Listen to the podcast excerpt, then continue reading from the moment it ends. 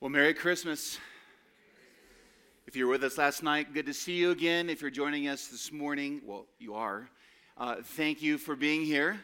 Uh, a couple of housekeeping things. Number one, if you have a Bible, please join me in Luke chapter 2. And if you don't have a Bible, we'd love to get one to you. Raise your hand. Uh, feel free to keep this Bible if you don't have one. Feel free to keep it and give it away if you'd like, or leave it on your seat when you leave. Um, but when you get it, please join me in Luke chapter 2. There's a table of contents to help you find that. Uh, the next thing is, um, we obviously don't have children's ministry going on right now. We have the little lovely wigglers among us. So we're glad the children are with us.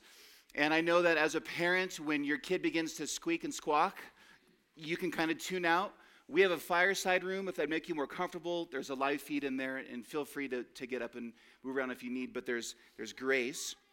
And third housekeeping thing is this if you if you're new to church and, and unfamiliar with what is about to happen, um, our custom here at our church family is to open the Bible. We are normally going through the book of John, the Gospel of John, right now, and we travel section by section to see what God's, God's Word says and what it means and apply it to our lives. We're going to do the same thing this morning with a special Christmas message here in Luke 2. And so we're going to walk through Luke 2 22 down to verse 35, and we're going to think about what God's word says and apply it to our lives.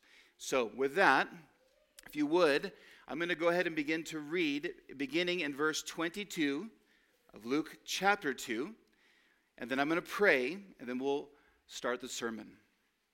Scripture reads And when the time came for their purification, according to the law of Moses, they, it's Mary and Joseph, brought baby Jesus up to Jerusalem to present him to the Lord.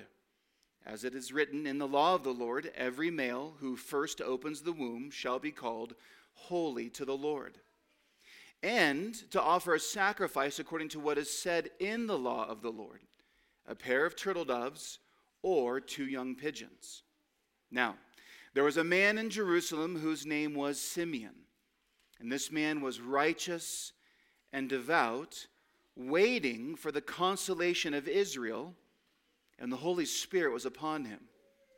And it had been revealed to him by the Holy Spirit that he would not see death before he had seen the Lord's Christ.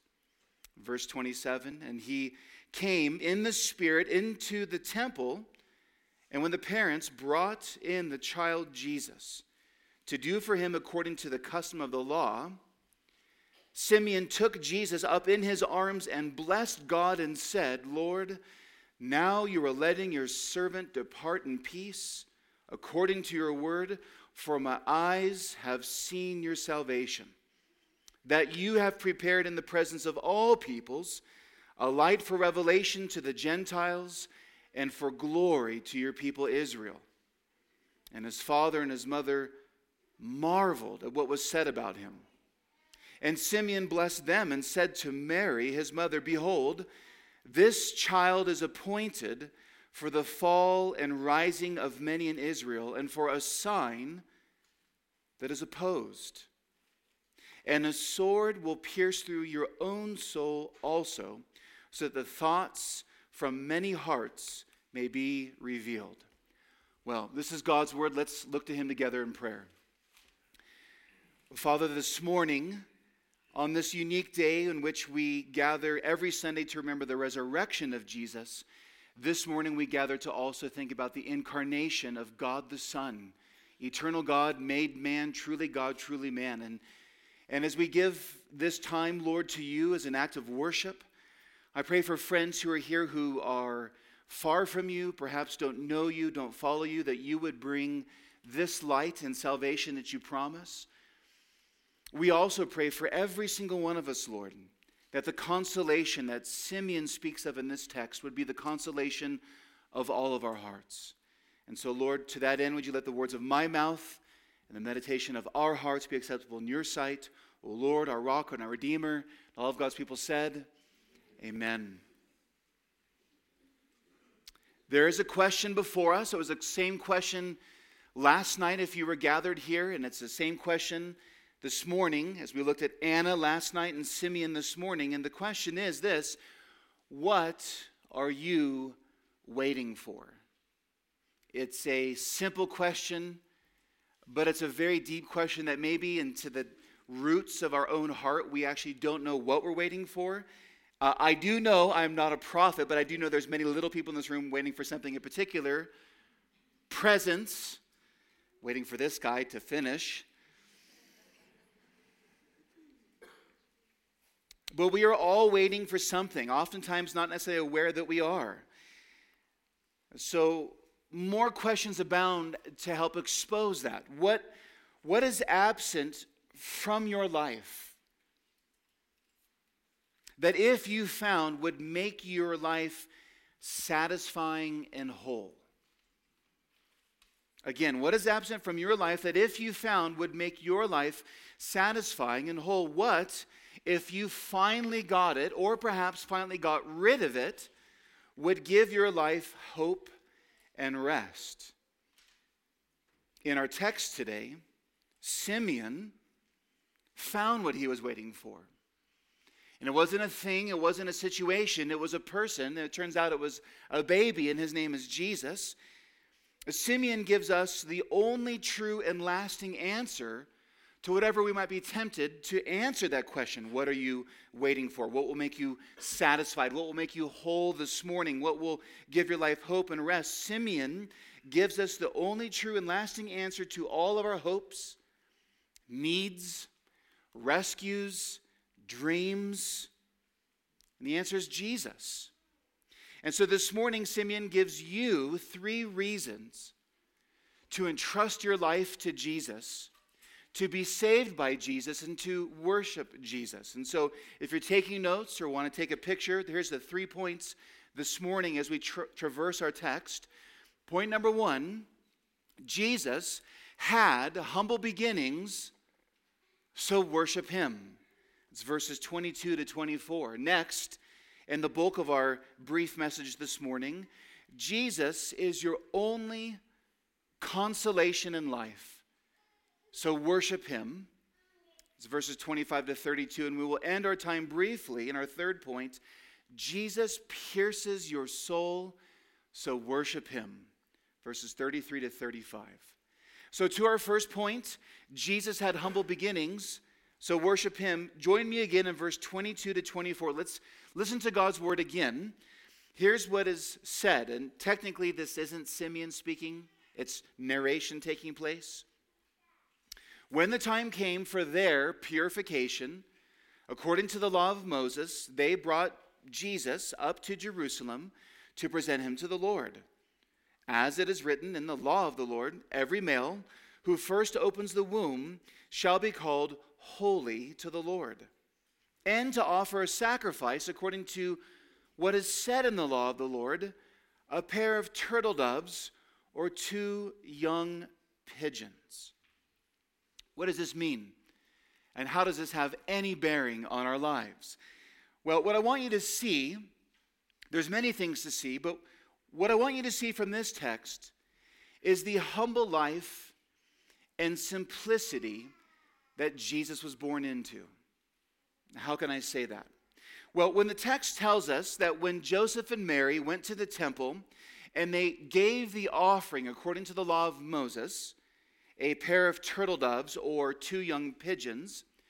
This was the offering required of them under Mosaic law for people who could not afford a lamb, which was more expensive. So the, the offering of a pair of turtle doves and two pigeons is the offering of the impoverished. It's the offering of the people who don't have much, the people who live in poverty or what we might call lower middle class. This is the offering of people who live paycheck to paycheck. This is the offering of people who live a simple life. Now, if you were God and you were to send your son, what would you have decided in your plan? Is, is this what you would have chosen? If you were God, what kind of family would, have you, would you have chosen for your son to be born into, seeing as how your son is the King and Savior of the universe. Uh, if you're like me, it probably wouldn't have crossed your divine mind. Probably not as stable, but you would have placed your son in a palace. Probably not born to peasants, but to royalty, the highest of royalty. You probably would have not sent Jesus to be born of the poor, but of the opulent. And you probably would not have led your son to be born into obscurity, but into fame. But praise God, you or I are not God and never will be God. God has a wise and glorious and mysterious good news plan that He sent Jesus into obscurity. And so here's the point that you can't miss when you maybe you're reading this in two turtle doves and I don't know what kind of bird that is and you're reading through this and you're trying to figure out what it means. Here's a point to take from this. Jesus identifies with you. When God the Son became incarnate, God became flesh to sympathize, is the word the Bible uses. As Caleb read earlier, that, um, that Jesus had to be made like his brothers in order to make propitiation for our sins, to satisfy God's just demands against our sins. Jesus sympathizes with us. It was the Trinity's good gospel plan for Jesus not to be born in opulence, but in a backwoods town. Not to live a rich life, but a simple life. Not to be raised in fame, but to be raised in unimportance. Here's why, or one of many reasons, this is important for us to, to grasp. If you have any sense this morning as you sit here and listen to God's word, if you have any sense that Jesus doesn't know what it's like to live your life and be you, you are wrong. If you have any sense that Jesus doesn't know what it's like to be raised in a family where it's unknown if ends will meet, you would be wrong. If, if you think that Jesus doesn't know what it's like to work hard with his hands from dawn to dusk, you would be wrong. He does. If, if you think that Jesus doesn't know what you are going through right now, if you think Jesus doesn't know how hard life can be, or if you think Jesus had an easier life than you, friend, you are wrong and that is a source of eternal hope. Jesus knows what it's like to be us. Jesus identifies us with us in his humbleness of his incarnation. And Jesus identifies with us so that we can now identify with his sinless life in our place, his perfect life in our place, because your life is not sinless, and neither is mine. Our lives are not perfect, but Jesus's was. And there's nothing that we can do to atone for our own sins, only Jesus can. And he did when he went to the cross and took our sins upon himself. And Jesus did not stay dead. It's why we gather on Sunday, every Sunday, because we celebrate the resurrection of the risen Lord Jesus. He rose in our place, meaning that when Jesus rose, all that he said and did, all that he claimed to his deity and more, was proven true, right, and sturdy when he rose from the grave. So when we look here, if you came in this morning thinking that Jesus just doesn't know, friend, he does, and he does more than you know, because he is a man of sorrows, acquainted with grief. He has borne our sicknesses, sorrows, and sufferings in his life and in his death. So, on this first point, Jesus had humble beginnings to worship him. But next, Jesus, point number two, is our only consolation. So worship him. Join me in verse 25 down to verse oh, 32.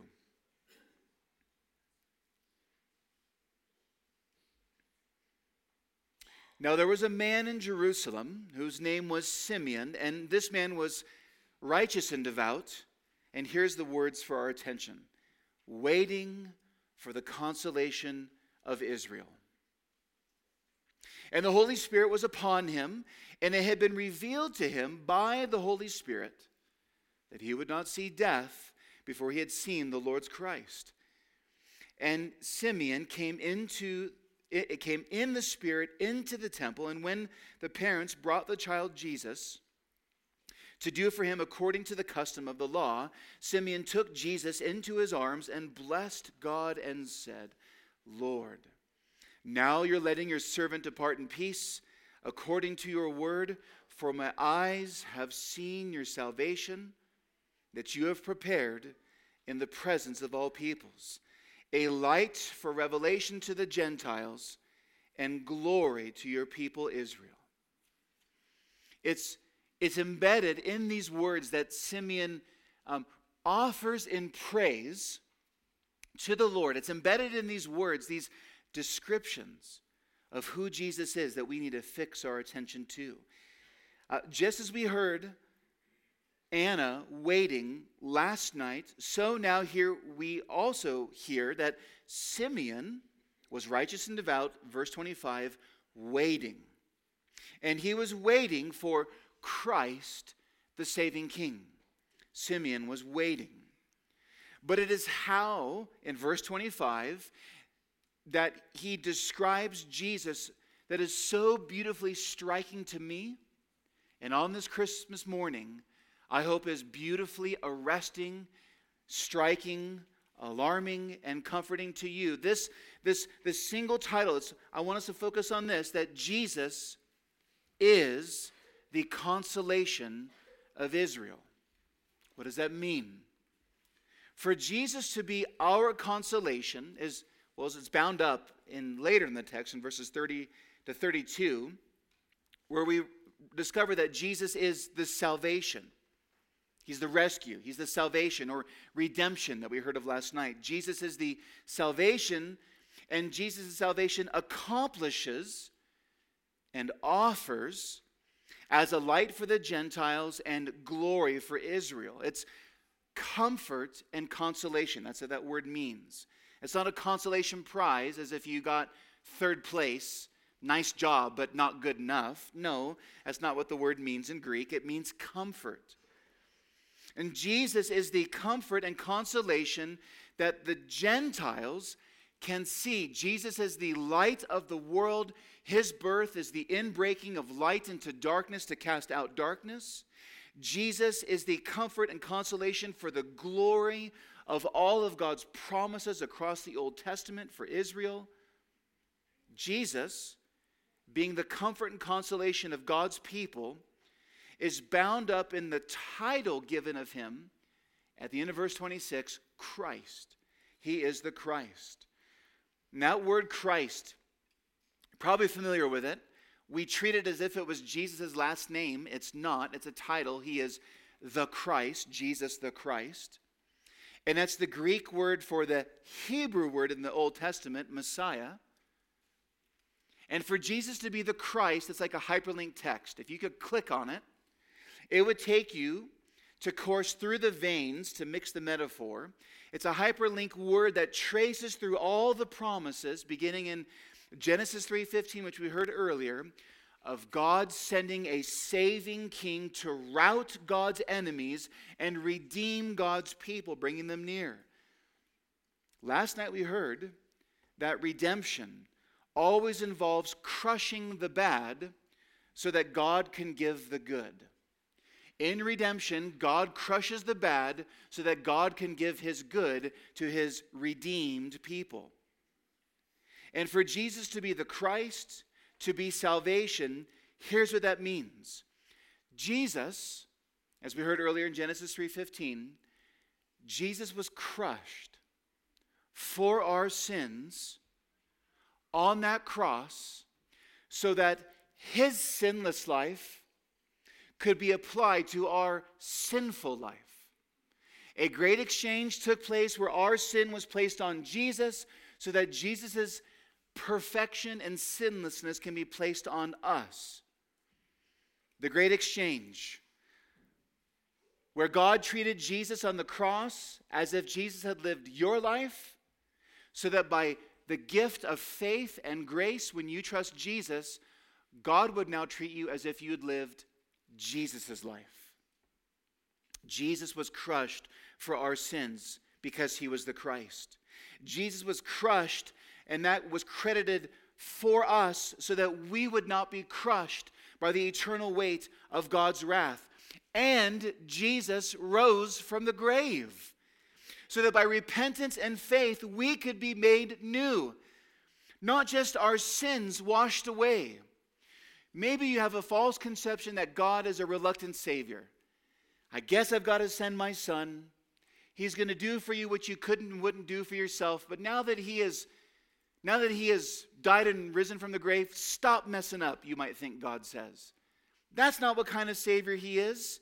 He is a Savior who loved us in our sins, for all of them, past, present, and future. And so when Jesus died, he died for all of your Christian sins too. And so it's not just that our sins have been washed away, but the promise of eternal glory, adopted children of God, brought into his family, is gifted to us. Praise God. And the consolation, the encouragement, the hope and comfort, that consolation, it's only found in the Christ, to Jesus. This is what Simeon is praising. I can only imagine that he had a tear soaked, smile wrinkled face as he is saying these things to the Lord. This, this consolation is only found in Jesus. And so here's a word to all of us. If you're a Christian or not a Christian, we all are, are, are tempted in our souls to look for comfort and relief from guilt and from shame and from sorrow and from dashed dreams, shipwrecked relationships, life not turning out the way you wanted it to, we all, even Christians, are tempted to look for the guilt and the shame to be removed by something or someone other than Jesus. But He is the only welcoming and true Savior who can take it all away forever, finally, and fully. When Jesus bled on the cross, and if you're not a Christian, this is going to sound very strange, but it's Bible language.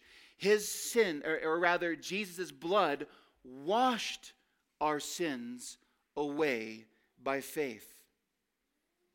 And now in Christ, when, if you give your life to Jesus, or those of us who have given our life to Jesus, we don't need to shop around for comfort or consolation elsewhere all the philosophies, all the politicking, all the gurus, all anything else the world can produce, none of it can do what only God can do for us.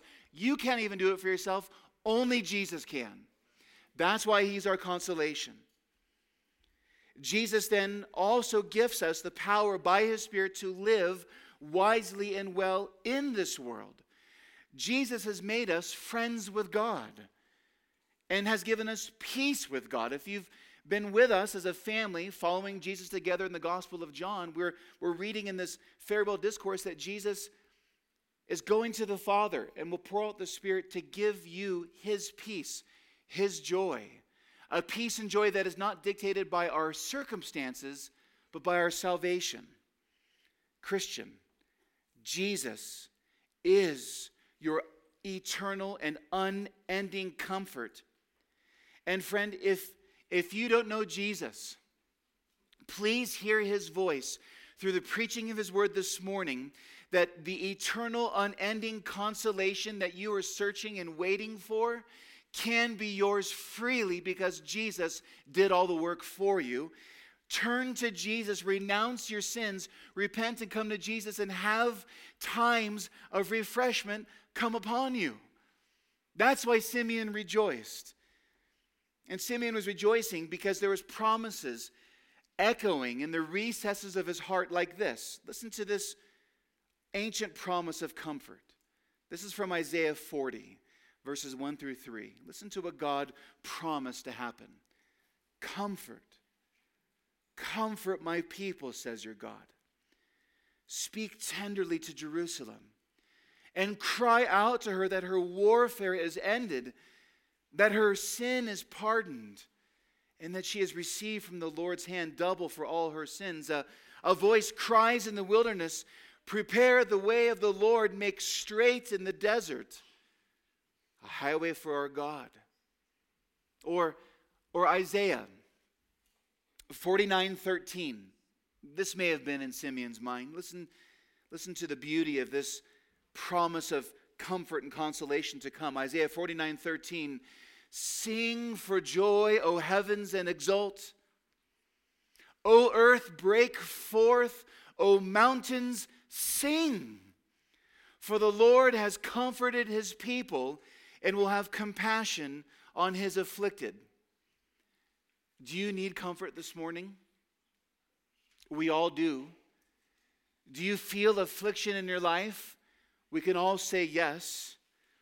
Well, creation is singing. It's commanded to sing for the, the trees to clap their hands and more, and the heavens to exult, and the mountains to sing because the Lord has comforted his people. How? Simeon told you Jesus holding Jesus, this incarnation of God the Son, Simeon was waiting for the comfort and consolation that is only found in Jesus. And I wonder if you are too.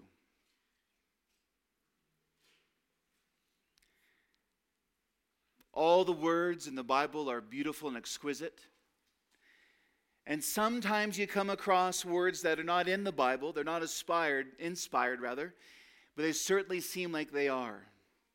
And I, I want to share with you some of the sweetest words ever asked and answered outside the Bible about our comfort. The quote will go up on the screen, maybe take a picture. It's from the old Heidelberg Catechism. And this is from Lord's Day 1. And this is question 1. What is your only comfort in life and death? And here's the answer that I am not my own, but belong, body and soul, in life and in death, to my faithful Savior, Jesus Christ. He has fully paid for all my sins with his precious blood and has delivered me from the tyranny of the devil. He also washes over me in such a way that not a hair can fall from my head without the will of my Father in heaven.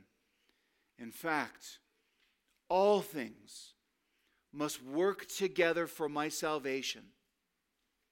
Because I belong to him Christ, by his Holy Spirit, also assures me of eternal life and makes me wholeheartedly willing and ready from now on to live for him.